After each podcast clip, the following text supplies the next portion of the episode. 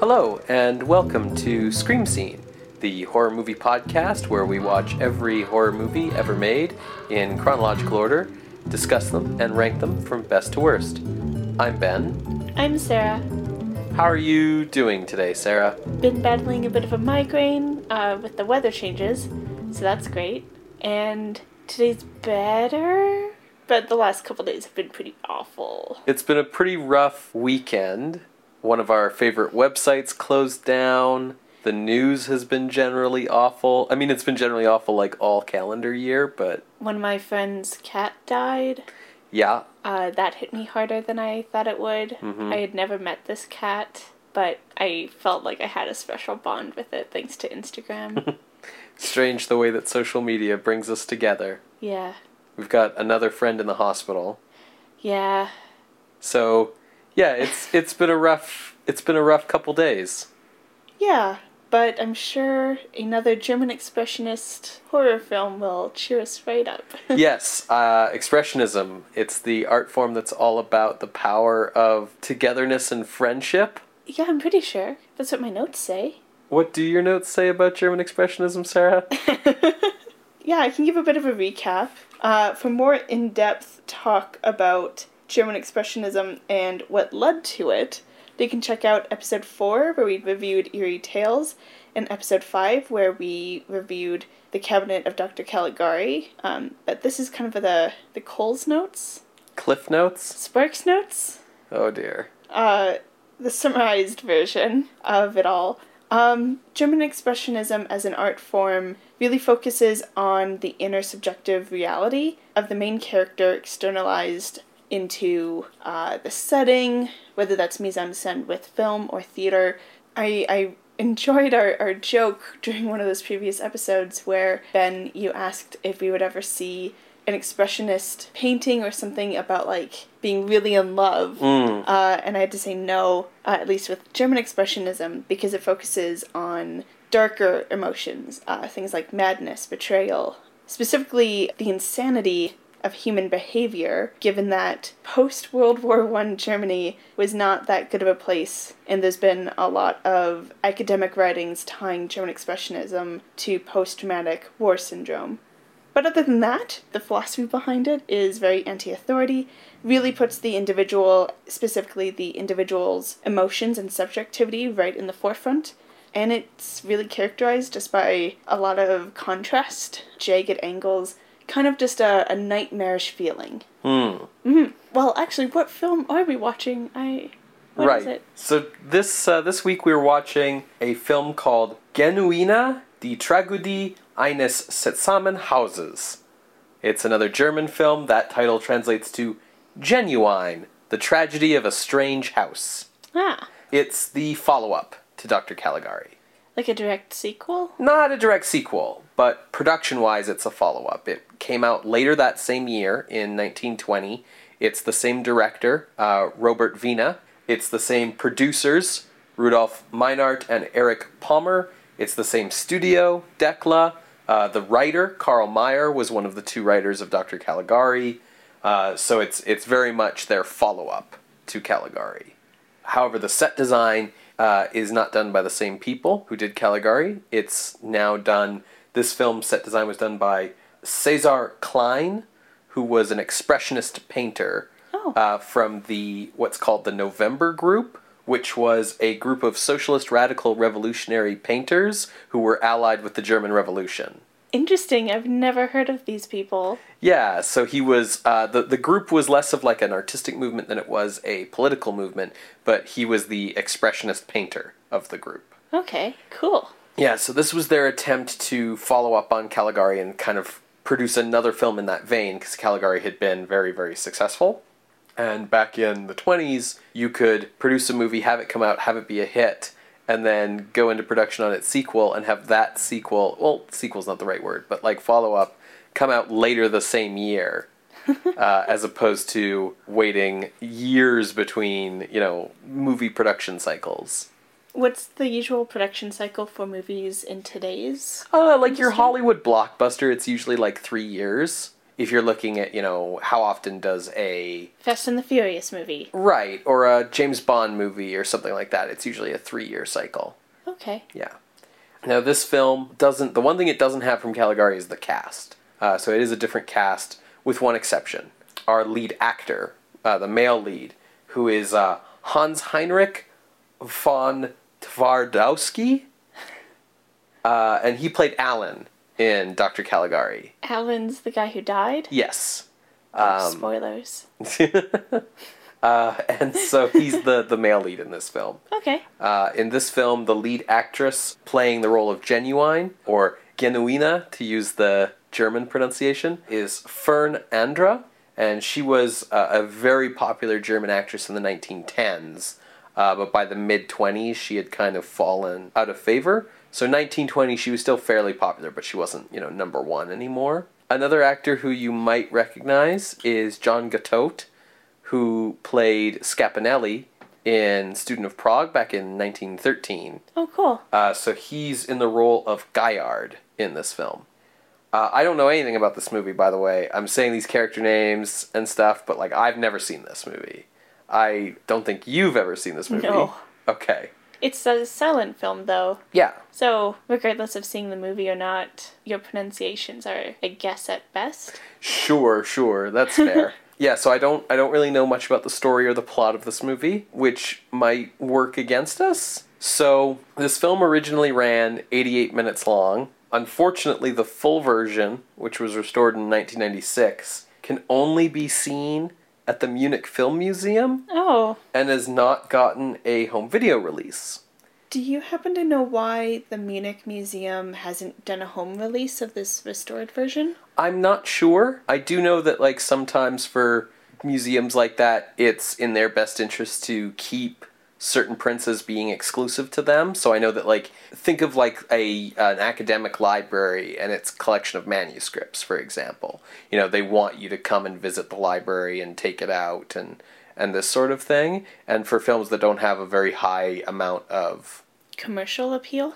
Thank you. Yeah, exactly. It's perhaps not in their best interest to print a, a disc of it, uh, like they did with Student of Prague, which also like isn't available in stores. You have to order it direct from them. But in this case, like this restoration is just a print at the museum archives.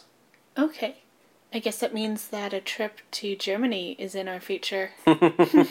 The version we'll be seeing is the version that was distributed in America, the US version of the film, of which prints are still in circulation.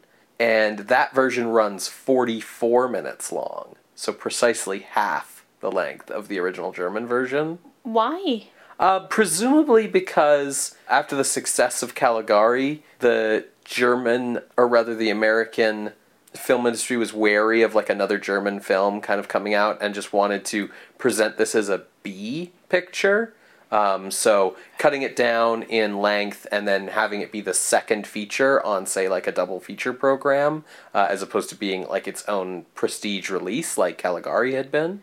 Right, I remember you saying that uh, American reviews of Caligari were like, it's too good, it'll overwhelm our market. Yes. Now the the American version, which was cut down to 44 minutes, has a different subtitle. So it's still called Genuine, but the subtitle is A Tale of a Vampire. And it's really important to note that this is not the supernatural vampire horror monster that we think of when we think of the word vampire. Okay. So this is vampire in the sense of the word, the, the early 20th century use of that word, which was more common than the supernatural monster. If you're in the early 20th century, if you've gone back in time and someone talk, starts talking about vampires, they're talking about vamps, as in Sexy ladies? specifically like a femme fatale. Oh, okay. Like a like that's why the the word vampire or vamp for short was used to refer to them. It was the idea of like a dark, sexually independent woman who like hypnotizes you and takes you off to steal your purity and bad things happen. Right? A femme fatale. Okay. Yeah. Uh, you got me all excited thinking that this would be our first vampire movie. No, not really. Aw. No. Just uh just uh, presumably like a sexy murder lady movie. So then is the first supernatural vampire movie Dracula with Bela Lugosi? Uh, Nosferatu. Oh gosh, I don't know why I keep forgetting about Nosferatu. okay. This shorter version that we'll be seeing, it'll be interesting to see how well we understand what's going on. Because I guess the, the German version, the full length version, was poorly received by German critics. Uh, Siegfried Kracauer, the uh, big Caligari fanboy critic, gave it a ton of criticism for having like an extremely hard to follow story. and we'll so be cutting it in half is a great idea. yes, exactly, You Can only illuminate what was confusing before. exactly. Cool. If we're going to be watching the American release, how are we watching it and how can others watch it? So this version uh, is available as a special feature on Kino International's restored DVD release of Cabinet of Dr. Caligari. Oh, Uh, so there isn't actually a on its own release of Genuine, but if you pick up the DVD release of Caligari, you get Genuine as a special feature. Because the film is in the public domain, like anything made before 1923, that version has been uploaded for free to YouTube, uh, and that is where we will be watching it. okay. Should we be calling it genuine or the gen Genuina. genuina? Yeah, that would be the uh, the German pronunciation. We should probably stick to that. It's probably the name of the lady. It is the name of the lady. Ah, well, then we should call him by her actual name. So, um, you're going to hear a brief musical interlude, and then we will be back to discuss Genuina, the tragedy of a strange house, aka Genuine Tale of a Vampire. See you on the other side.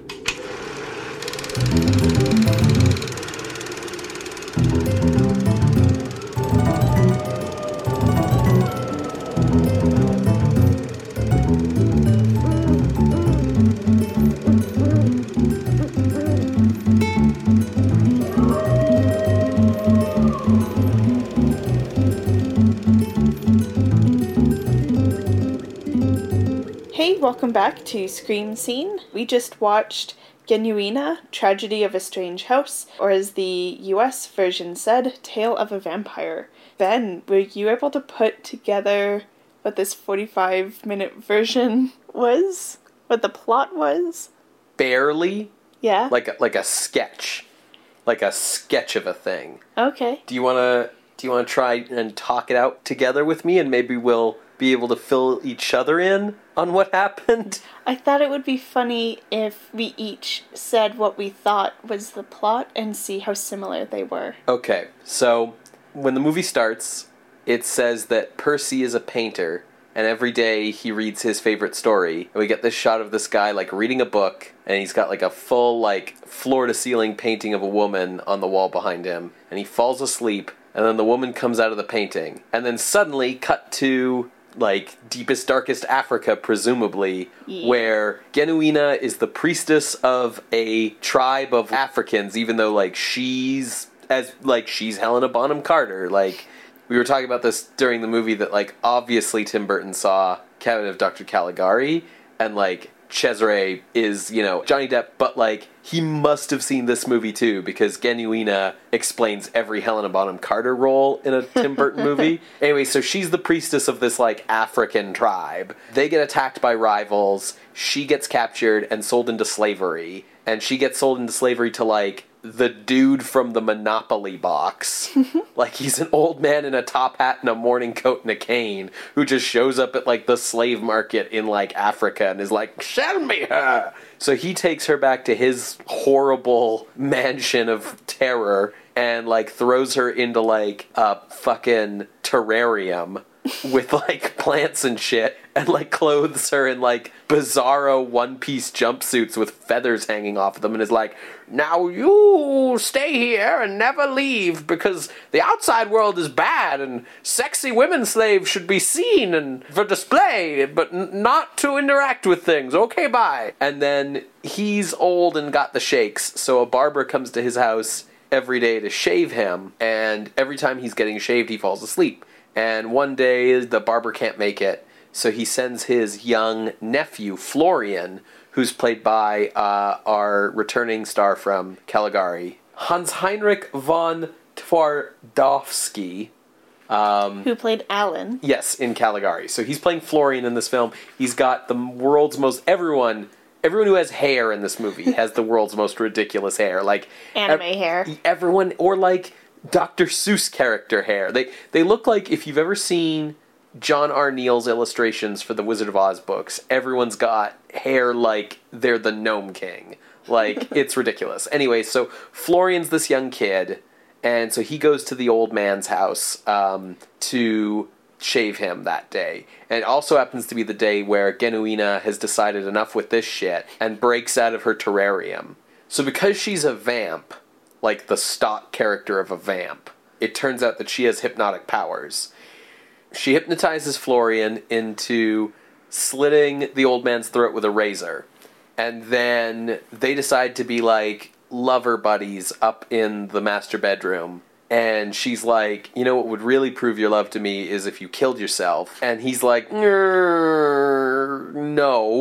And so then she calls in. So this old man, he has a bu- he has like a staff of like black African like manservants. So she calls one of the men, and it's been established that like you can order them around if you're wearing the old man's ring, which whatever. So she calls one of the men and she's like, kill this dude and send me the proof. Meanwhile, the old man's grandson, Percy, which is the same name as the painter who fell asleep at the start of the movie, uh, he shows up for a visit. And Genuina's like, oh, I'm going to try and seduce this guy too, because seducing people is great. She seduces him, he's obsessed with her, and she gets him to like write to a friend to come and visit and bring fancy dresses and clothes for her. So that happens, and she gets a knife out of the deal.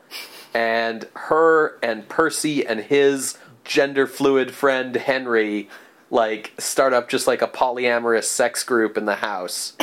Meanwhile, Florian, who we haven't seen since the manservant was told to kill him, is still alive and just like bedridden at like the barber's house. The barber being played by Scapinelli from Student of Prague, and he has ridiculous hair. So the barber's like, shit, my nephew's all gunked up because of this vamp woman at the old man's house. So he does what any good old man in a horror movie does and rounds up like an angry mob. And they run over to the mansion to take care of this witch. Straight up murder the black manservant the second they get there for little to no reason. And then it turns out that Florian somehow beat them there so he's already here, and he runs into Genuina, and then she dies, and then everyone's sad for some reason.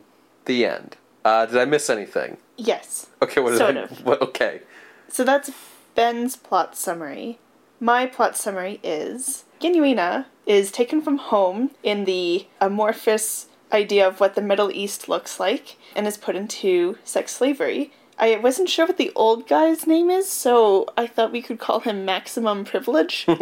Max Uh, for short. Max for short. So old man Max buys her and keeps her locked in this very German expressionist basement. It uh, should be said that everything in this movie is just like inexplicably German expressionist. This basement especially though. Yeah. Like Dr. Seuss German expressionist. Right. With like the weird tree Yeah, that yeah. her like bondage outfit matched. Right. Anyways, yeah, Max is gross. You you say sex slavery, but like I, I never really got the impression that he was doing anything with her. It was more just like he kept her like obviously there's a sexual nature to it, but it seemed more like he kept her locked up for him to like look at, like on display. Because like he's old and Viagra doesn't exist yet, right? And it's not till she gets like some younger men who she can directly what I'm trying to say is I got the sense that the the reason why she couldn't control the old man hypnotically the way she could the young men to like escape is that the old man's old, so like he can't get it up anymore. Yeah, I don't know. I, I don't know, Ben. I'm pretty sure there's a title card that says something about slavery, and then like every other person Oh, he not- definitely calls her a slave. Yeah, but I mean, like at the marketplace, Mm. all of the other people who are there to be sold are women who are topless. Mm. So I'm guessing sex slavery. Sure, sure. She certainly wasn't doing any work around the house. Yes. Anyway, uh, his regular barber can't make it, as you said, and Florian, who I will be calling Alan, because that's who he played in Caligari, he comes to shave Max's face right when Gen Genuini Genuina. You can just say genuine too. Oh, but- okay. I'll just say genuine because I seem to be having troubles with the German pronunciation. Uh, genuine escapes and hypnotizes Alan to kill Max. Sweet justice. like I don't know. It. I can understand what they're getting at with oh the vamp will hypnotize you to do things that you normally wouldn't do. Mhm. But I'm sure if she was like, dudes kept me locked in a dungeon for weird things and only given me bondage outfits to wear, Alan would have been like, yeah, sure, I'll slit his throat, whatevs. Right? Like, let's let's go to the judge. Like, I don't know. What I'm trying to say is like, he had it coming. he had it coming. Some Chicago references. Then after some sex romps, she tries to get him to kill himself, and he becomes emotionally distraught after all this. You're right that the manservant, I guess, does try to kill him, but I just kind of like, I guess, made the mental leap between where we last saw him and then seeing him in bed with his uncle taking care of him as kind of like um that character from Dracula who first go Renfield? no, he was played by Keanu Reeves. Harker. Harker. Yeah, I kind of took him to play in that role. I don't understand. So he he first encounters the vampire and then like is used by the vampire, escapes and shows up later as like a really sick person Okay. who helps construct the downfall of Oh, the oh. vampire. Okay. I'm just saying that's how I was trying to make the mental leap to put together this very disjointed mm-hmm. plot. Yeah. Meanwhile, yeah, grandson Percy shows up. I'd forgotten about that beginning part with the dude falling asleep on the couch. in the Yeah, I kept waiting for that to like play back into the story, and then when like the grandson's name was Percy, I was like, ah, everything will make sense now. Boy, was I wrong. Yeah, yeah. Percy becomes the new fling, invites Henry over to in the letter, which I didn't read it as genuine making Percy write this letter because she's asleep and you know he's just writing it as she's asleep. Oh, sh- I I didn't know she think she was asleep. I, I like she does a lot of like lounging on beds in this movie, like splayed out, all posed. Yeah. And I seem to recall it like he was writing the thing, and she like snapped her fingers at him or something and made a gesture, and then he was like writing the thing. And just the fact that the letter was like, "Bring sweet shit for this girl," made it seem like he was it was under her command.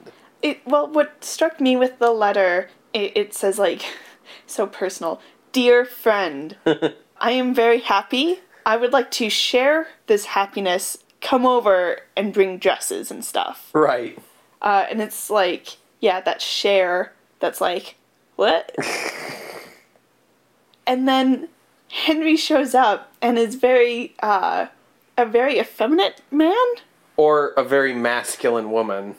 Yeah, so I'm just going to headcanon Henry as a trans man um, because he had all of these dresses lying around that he could donate for Genuine to get her out of these bondage crazy outfits. out of the one piece patterned camouflage jumpsuits Yeah. that she was wearing to blend in with her terrarium Like a chameleon. with fucking giant feathers fucking glued to the sides of it Oh my god. like god. she was a peacock To get her some real clothes. yes None of this, like, costume stuff. and then Genuine starts to, like, do the whole, like, oh, Percy, show me how much you love me by killing yourself. oh that's right And Percy's all upset about it and tells Henry, and Henry's like, what the fuck? Goes to Genuine, i forgot this whole bit and he's like, Genuine, Percy's dead. And she, like, reacts in a way that I couldn't tell what her emotion was, but just erratic reactions. And then he's like, I lied, Percy's alive. And she reacts again in, like, the same way. and then the next shot is Genuine on one side of Henry, Percy on the other, and they're like holding hands or something. right they're all gonna go off to be a weird nonconformist family Cool, polyamory. this is great. No wonder Percy sent this letter to Henry, like, let's share in the happiness, right? And then Alan has to come fuck it all up. Or rather, I guess his uncle, the barber. But anyways, they break into the house and kill Genuine, who they, they call a witch. So I, I think our, our plot summaries were pretty similar. yeah Um, i i for i feel like I might have skipped over all that Percy Henry stuff because it didn't go anywhere, but there's a lot of stuff in this movie that doesn't go anywhere. There's a whole thing about how the reason Florian has to go and sub in for his uncle is because the uncle's being brought before a judge for an inquiry because the townspeople are suspicious of why he goes to this dude's house every day. Yeah. And like that never goes anywhere. I mean, you can tell when you watch this that Half the movie's missing. yeah, I mean, and it's not. It's weird though because like this is what was like the movie was cut into this form for the American version. Like this is the American release. So I did some research. Okay. Do you want to hear what the plot summary of the full version is? Yes. Okay. The renowned painter, Percy, appears to be going mad, a condition apparently caused by his horrific artwork.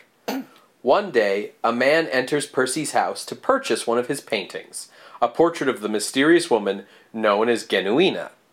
Percy, however, refuses to sell it. After the man leaves, Percy falls asleep near the painting in question, whose subject unexpectedly comes to life. Then we go into Percy's dream, where we learn that Genuino is the hypnotically gifted priestess of an ancient tribe sold as a slave to Lord Mello, an elderly scientist who resides in a mansion filled with mirrors, skeletons, and bizarre architecture. So he's supposed to be an old scientist. Which, okay. There, Genuina is shut up in a secluded underground greenhouse containing otherworldly vegetation, and Mello gets his face shaved every day by the barber Guillard. Percy is Mello's grandson, and he's come to visit. The rest of this is fairly similar, uh, where Guillard can't make it one day, so Florian the apprentice comes, uh, who's his nephew. Uh, Genuina escapes from the greenhouse and hypnotically induces Florian to slash Mello's throat. Genuina and Florian commence a perverse affair in the master bedroom.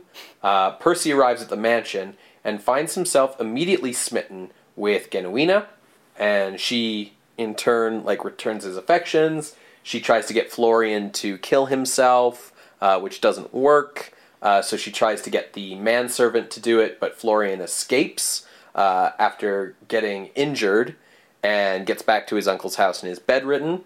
Percy inviting Henry over and that whole thing. Henry is the only one who can like that like isn't affected hypnotically by Genuina. The deal with that whole sequence of him coming in and saying like he's dead, no he's not, is she's upset when she hears that he's dead. And then he's like, actually I lied, he's alive, and she's happy. And apparently what it is is she's redeemed because her love for Percy turns out to be genuine as opposed to the like hypnotic I'm going to make you do evil things for my benefit thing that she had with Florian. Oh. Uh, so that redeems her. They decide that they're all going to leave the house.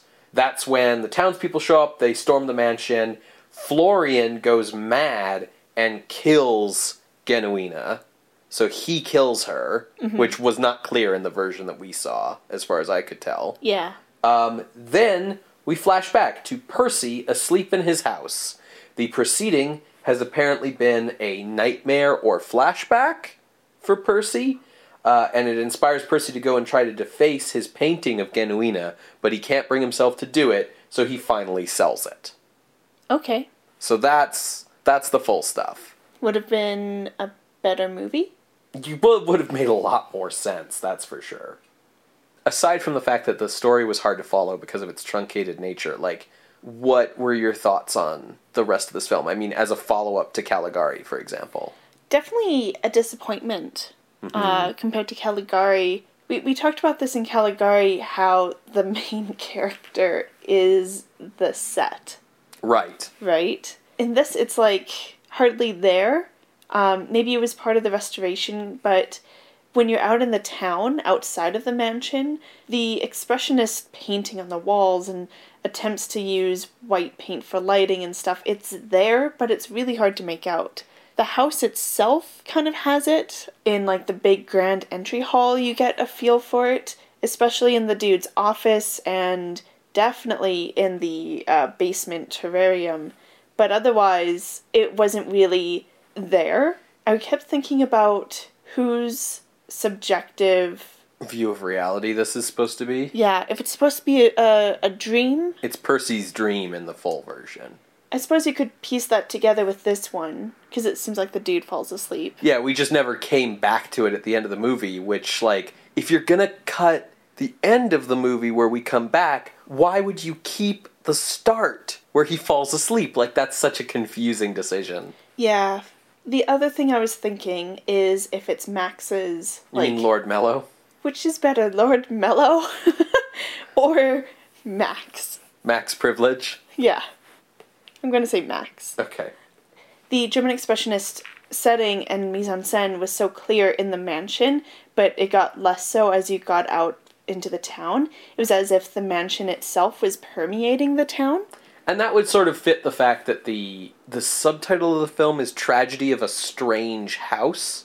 Yeah. and there's the whole thing where like the like non-gender conformist family unit at the end of the film decides that we have to get out of this house as if there's something weird about the house causing everyone to be crazy which Yeah, but then, like, when we were at the barber's house, it was pretty expressionist there. When we see the barber go to the judge to be like, we need to make a, a mob to go get this witch, it was pretty expressionist there. yeah and like everybody's hairstyles and costume styles are pretty in that over-the-top expressionist vein too Yeah, so, um, and a lot of that happens after Max is killed, right? That's true. So, it it really feels like a very transparent attempt to cash, cash in in. Yeah. Um, and it's ironic because Caligari sets and costumes were done by filmmakers, uh, like people in the film industry who were inspired by Expressionist art. This film's stuff was done by an actual Expressionist painter, and this film is the one that feels like it's trying too hard. One of the problems is like that the the appearance of the film doesn't dovetail with the themes as nicely as it did in Caligari. Like everything in Caligari was about being dark and moody and stark and, you know, fear and nightmare and madness. These sets just sort of come off as very busy and Yeah. flamboyant. You know, in Caligari, the visuals and the performances complemented the story, and here they just sort of serve to dress it up. Like, this is a very thin vamp story. Mm-hmm. It's, you know, exotic woman wants revenge on men, manipulates men to do her bidding and commit murders and do horrible things, is redeemed, and then is killed the end. And all of the bizarre costumes and bizarre sets with like weird paint on the walls and junk is just visually dressing it up in my opinion. Yeah. I I have to say I did like Genuine's bondage outfit. um, that we get like the most clear view when she's in the painting at the beginning, Right. and then also when she escapes the terrarium, because it has kind of like these straps, as if there's stockings down her legs and on her arms. I thought that was really neat, especially because when she's in it, she's climbing this striped tree. Right. So it was hard to. Sometimes she would blend into the tree. Yeah. In neat ways. It, I will say that probably the biggest tonal change from Caligari is this is a very erotic film. Mm-hmm. Like like Genuina really she does have a strong eroticism to her and her you know movements and her costumes and her whole shtick. The thing I wonder is like this film really feels like it's playing into expressionism as a trend because like I don't see the alienation, I don't see the neuroses, I don't see the anti-authoritarianism. I mean other than like oh this old rich white guy bought this woman for slavery and she killed him. Like I guess that's but then like that's that's over and done with after the first act, right? And the rest of the movie like it's still a horror film, but like this is a movie where the woman is the monster, right? And Yeah. it's all about the fear of being manipulated by a sexually independent woman, which is what the vamp character is all about as a stock archetype. And even by 1920, like the vamp character was kind of cliche. The vamp character was a huge archetype in the 1910s in film and in theater and mm-hmm. you know dime novels or whatever. But by 1920, like that stuff was starting to get a little bit played out do we want to talk about in a little bit more depth the like cultural history of fear of women's sexuality oh boy. and how it relates to this movie? So these are all assuming heterosexuality and the gender binary, but you have three female tropes the crone, the pure virgin, and the monster. Uh, the pure virgin is what's considered women should strive towards. You know, uh, the untouched woman put on a pedestal. She's very passive, shy, in need of protection, uh, etc. The crone is kind of like the spinster. Uh, she's either failed in the endeavor to get laid or she purposely doesn't want men. Uh, so she's old, alone, sad, often a witch, that kind of deal. Kind of like the witch in Snow White or even Ursula in The Little Mermaid. Okay. She's jealous of young, pure women uh, because she herself is considered used up and withered, and she wants revenge against men. Then there's the monster. Uh, she's where the vamp would come in. Uh, she's a predator going after you or your man. Um, she has agency and purpose. Her goal is to lure your man away. Um, the guy who is considered passive in this situation um, is the victim and she's the villain. Always the emphasis is on her looks. She's supposed to be vain because beauty is where her power comes from. Contrast that to the pure virgin. Uh, if she has power, it comes from her purity. She's there to save men and teach men to be better, while the monster takes advantage of men and leads them to their doom. Yeah, and you see like those three different characters repeat through pretty much like any classic literature or fable or story. Through everything. so, keeping in mind all of this is looking at tropes without a racial lens. Uh, white women are often culturally stereotyped to be the pure virgin in need of protection, while women of color, notably black women, Latinx women, Middle Eastern women, they tend to be stereotyped as exotic and therefore sexualized. Um, men of color are sexualized like this too. So, like, when um, the, uh, I guess, person who originally stole Genuine from her tribe, and he's trying to upsell her to Max. He's like, yeah, she's really beautiful, but she was corrupted by her tribe. Mm-hmm. Uh, and I was like, Ugh. And what does that mean? yeah. And he goes on to say how uh, aggressive and uh, violent she is. Mm. That seems to be a way of explaining how this otherwise white, white passing woman is uh, is so sexually aggressive, and like all of this is so gross uh, as much as there's sexism in this movie, the basic premise is so steeped in racism as well.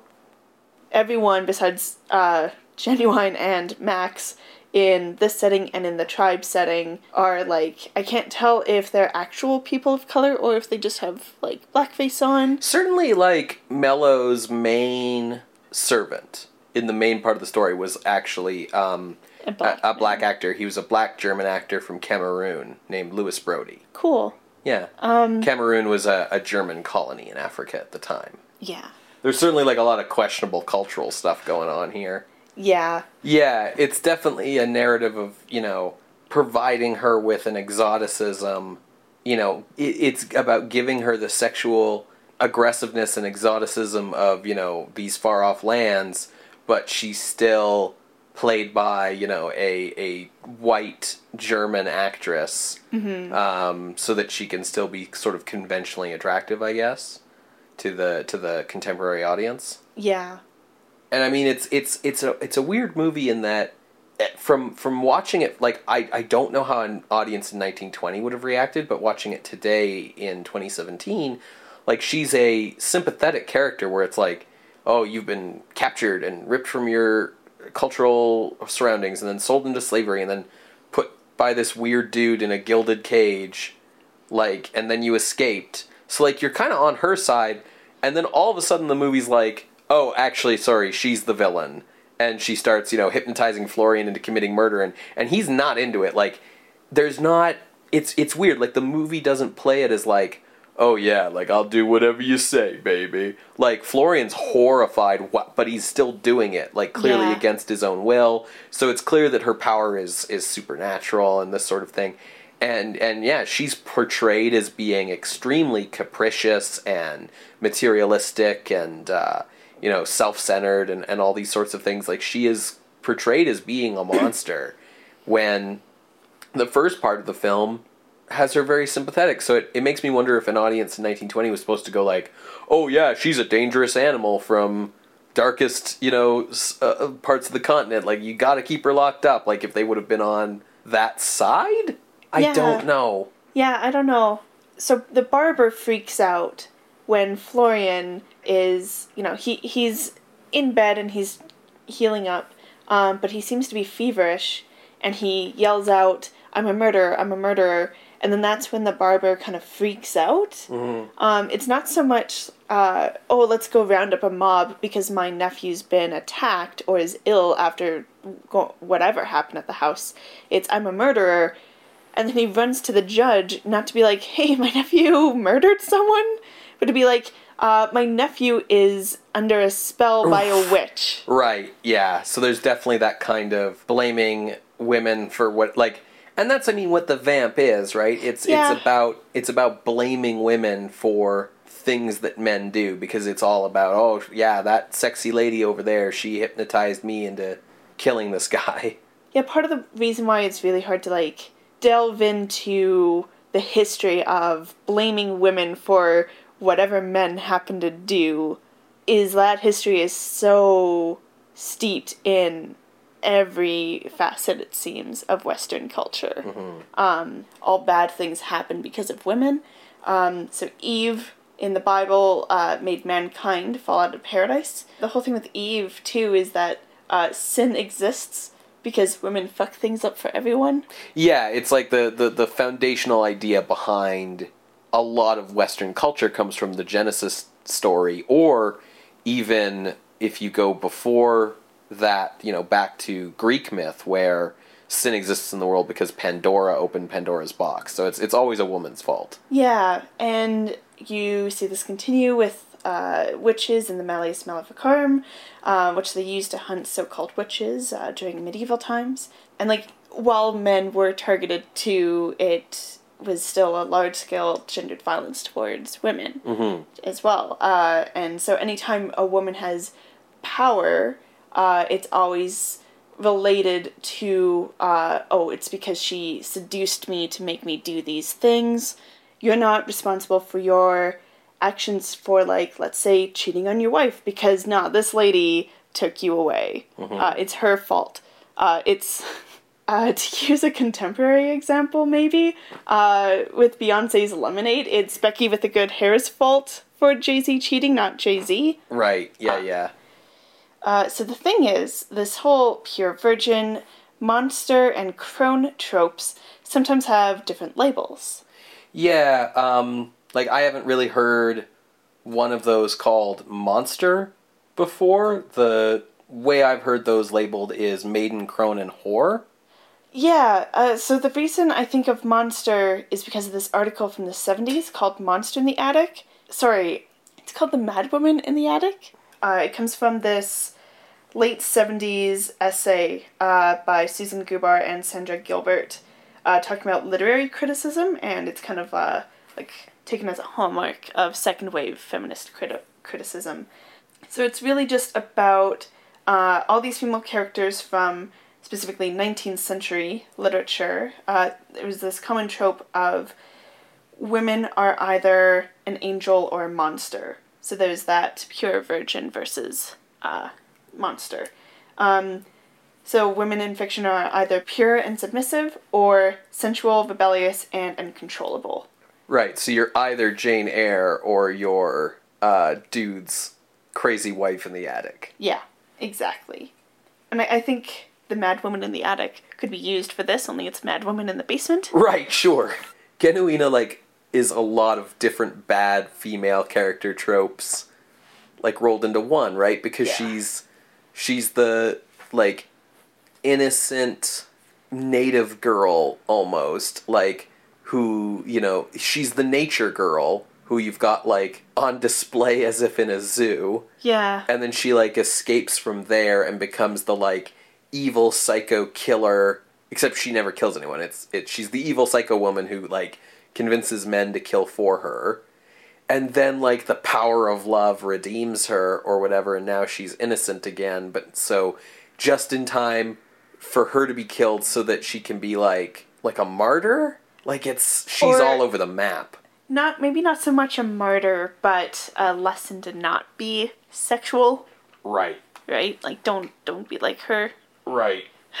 Yeah, I think the reason why I was like, oh cool, hypnotizing Alan to kill Max and like sweet justice is because she's using the patriarchy to kill patriarchy, right? Well, and at that point in the film, she's still kind of sympathetic too. Like you've just seen her escape from this prison, and like Lord Melo's a terrible like he's a caricature of like an old rich white man. Like he's wears a top hat and like a morning coat, and like he just.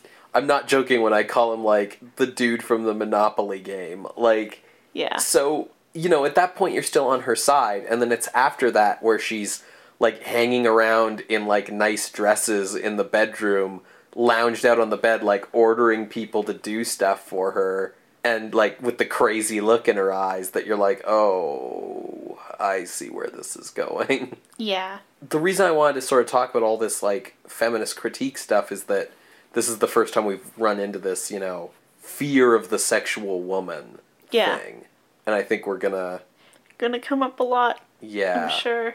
yeah and it's like yeah the, it's this idea that you know if if a woman has the sexual power in a relationship then like you're under her sway Yeah. you know and you're you can't be trusted to anything that you're doing might not be you know what you intended to do or whatever like your your choices aren't your own or i don't know it's it's a lot of garbage Yeah. Okay, so we're looking at ranking Genuina. So the obvious touchstone to touch base with it first is Caligari, because that's what it was meant to be like a companion piece to. It's obviously not as good. Yeah, what what's Caligari at? Like number one? Yeah. Uh well, I can positively say that this goes underneath it. Yeah. uh, underneath Caligari is Student of Prague, and I would say that this goes beneath that. For sure. Below Student of Prague is Eerie Tales, Below. Sealed Room. Uh well what's what's the horror in genuine? Like Sexy Women. sexy women um losing control of your Yeah. senses because of this person. Yeah. And I think it also like it has the survivor at the end, Alan having like survived from this horrible experience. Yeah, the horror of Sealed Room is suffocating to death slowly. Yeah, and, And sharing horror. in the horror of seeing that. Yeah, and the horror of Genuine is, uh, like, bitches be crazy. Yeah. So, Um, I think even just looking at the two female characters, uh, the wife in Sealed Room and Genuine, uh, Genuine is probably, as much as she's tropey, she would be more complex than the woman in Sealed Room. okay, yeah. Because the woman in Sealed Room is a D.W. Griffith character and is thus a one note cardboard standee. Yeah, she's like, Yeah, I love you, husband. Oh, hello, musician in our court. I will totally have an affair with you. Whereas Genuine is, uh, I see motivations for personal revenge in her. sure. Uh, as much as I see the imposed, imposed narrative of scary woman. Sure. So I would put this above Sealed Room. Is what I'm getting at. Okay. That would also make it better than Frankenstein, and it would also make it better than last week's film, which was Dr. Jekyll and Mr. Hyde. You cool with that? Because the other thing that like I'm wondering about is the like are we giving Genuina like some slack because we saw like a, a truncated version? Because like watching the movie I was like what is this nonsense most of the film but are we kind of like giving it an allowance for that I mean, I think I am. mm-hmm. especially after hearing the full version uh, plot synopsis that you provided. would you would you rather watch this again or last week's film the john barrymore jekyll and hyde again Oh, that's not a fair question because this is like 45 minutes. John Barrymore, you know, he gives a valiant performance, but that movie just goes on and on.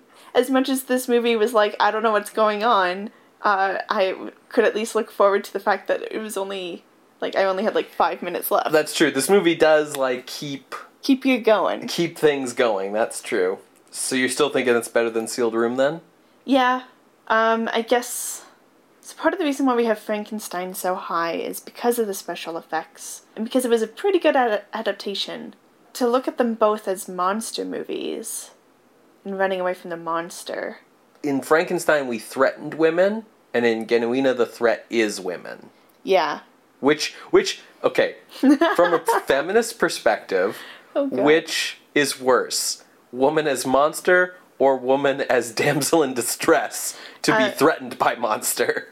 Woman as monster has agency at the very least, Okay. uh, versus being a passive. Like it's kind of the the sexy lamp test, Right. right? If your main female character can be replaced with a sexy lamp that just gets stolen from place to place, that character has no agency and like can just be replaced by the sexy lamp. So Fair enough. I suppose that means that, yeah, Genuina is not a sexy lamp at the very least. Yeah. I mean, I think that's why so many audience members flock to women who are the villain, right? Like Right, because, when- like, Maleficent might be evil, but at least she gets to do something in that frickin' movie as opposed to Sleeping power. Right, as opposed to Sleeping Beauty, the titular character who spends the whole movie snoring. exactly. Hmm. Um, you have power. You have agency. Uh, you can fight the patriarchy with the patriarchy, as Genuine did in this movie. All right, well, um, Are you okay with it going above? oh yeah, Room? I'm okay with anything going above Sealed Room. That's fine.